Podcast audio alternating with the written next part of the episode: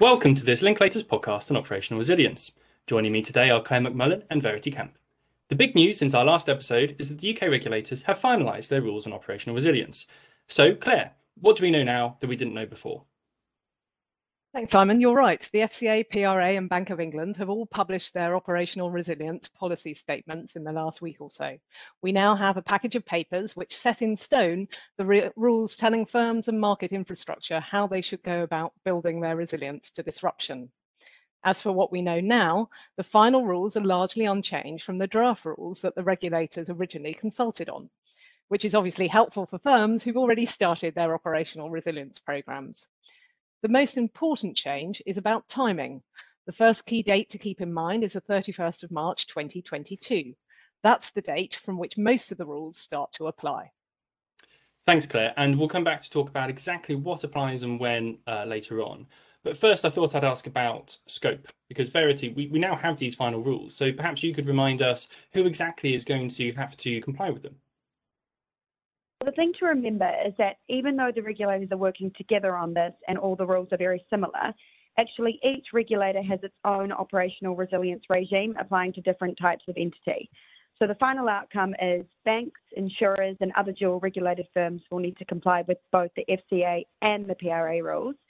Other firms only need to apply the FCA rules. So that includes payment institutions, e money institutions, and those firms which are in the enhanced scope version of the senior managers regime. And finally, institutions supervised by the Bank of England will be caught by the Bank of England's regime. That includes payment system operators and central counterparties, for example. So, to be honest, this hasn't changed from what was proposed in the draft rules. So those are the firms who are in the scope of, the, this new regime, but I think the regulators have also taken the opportunity to clarify when the rules wouldn't apply, haven't they? That's right, Simon. So the FCA in particular has made some clarifications on this. They've added a new rule saying that their regime does not apply to a firm which has its head office outside the UK. So if you're a UK branch of a non UK institution, you're not caught by this regime. Now, this is an important change from the draft rules, and it also brings the FCA in line with the PRA, which has always said that UK branches would not be in scope.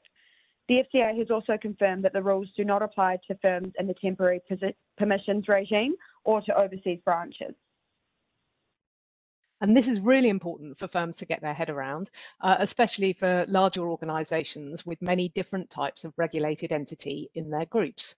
For some, the outcome will be that some parts of the group will be subject to one or more UK operational resilience regime, while other parts will fall out of scope entirely, depending on what they do and where they're based. And looking ahead, this is something firms will have to manage as group structures change over time. So, for example, if a firm currently relying on a post Brexit temporary permission ends up creating a subsidiary in the UK, that entity could well fall inside the scope of the rules and so need to be ready to comply as soon as it becomes authorised. Okay, so I think that covers uh, who the rules apply to. Maybe we should talk next about um, what applies and when. So, so, as Clare said, 31 March 2022 really is the key date. By then, you must have done several things. For example, you must have identified your business services and which ones are, quote, important business services. You must have started mapping the resources you rely on to deliver those services. You must have set impact tolerance levels for each important business area and so on. But the regulators have introduced some new flexibility. They now say that a firm is not required to have done the mapping and testing exercises, quote, to the full extent of sophistication by the end of March 2022. Instead, you need to have carried out mapping and testing, quote, to the extent necessary to identify important business services, set impact tolerances, and identify any vulnerabilities in your operational resilience. This is a subtle change, but an important one, I think, for firms that are daunted about how much needs to be done in the first year before the rules kick in. Yes, work needs to be done, but I think the FCA and the PRA and the Bank of England are all saying that the breadth and level of detail needed to say you've achieved full resilience does not need to be there on day one and can improve with time. That said, there is a long stop date for full compliance with the rules. Firms need to remain within impact tolerance levels quote, as soon as reasonably practicable after the 31st of March 2022. This is subject to a three-year transition period to March 2025. What does that mean in practice? Effectively, you have a period where you need to be complying with the rules and building your resilience, as Verity said. But we're not going to see the regulators bringing enforcement action for breaches of tolerance levels, which happen before the end of March 2025. From then on, of course, the whole regime is switched on, and I think firms can expect short shrift from the regulators if incidents happen which take them outside their impact tolerances after that date. And are there any other changes uh, to the rules that firms should be taking note of?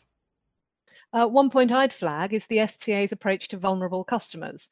How firms treat vulnerable customers fairly is a real priority for the FCA at the moment, and so it's not a surprise that they have added express references to vulnerable customers in their guidance on operational resilience. Because of these changes, thinking about vulnerable customers is going to be important not only when it comes to identifying important business services, but also when setting impact tolerances and planning your customer communication strategy. Thanks very much, Clare. So we've talked now about uh, scope and timing and also vulnerable customers. Is there anything else from the policy statements that caught your eye? I think the international perspective is of interest. This is something we're talking about with our clients, how you go about managing this new regime alongside similar requirements in other countries. In this context, I think it's worth noting that the UK regulators are framing their requirements as being high level and principles based. So it should be possible to implement a resilience programme which is rolled out globally across the organisation as a whole, but which also works in a UK context to achieve compliance in the UK. That said, I think firms will need to look closely at two things.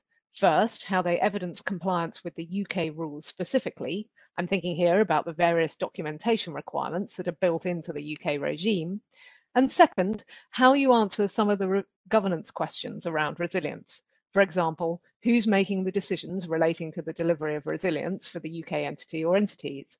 What management information is being given to local senior management? How is this segregated from global MI? And so on.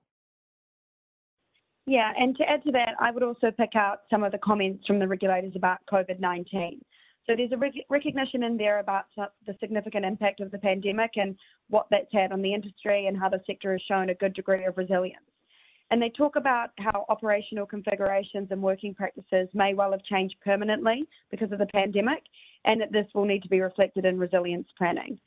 But the FCA, for example, also warned that future disruptions will look very different and are likely to be more firm specific in nature. So there's a risk here that firms could fall into the trap of recency bias, perhaps focusing too much on how to be resilient in a pandemic, for example, and overlooking other potentially disruptive events.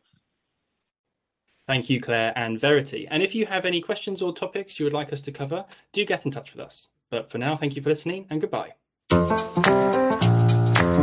Thank you.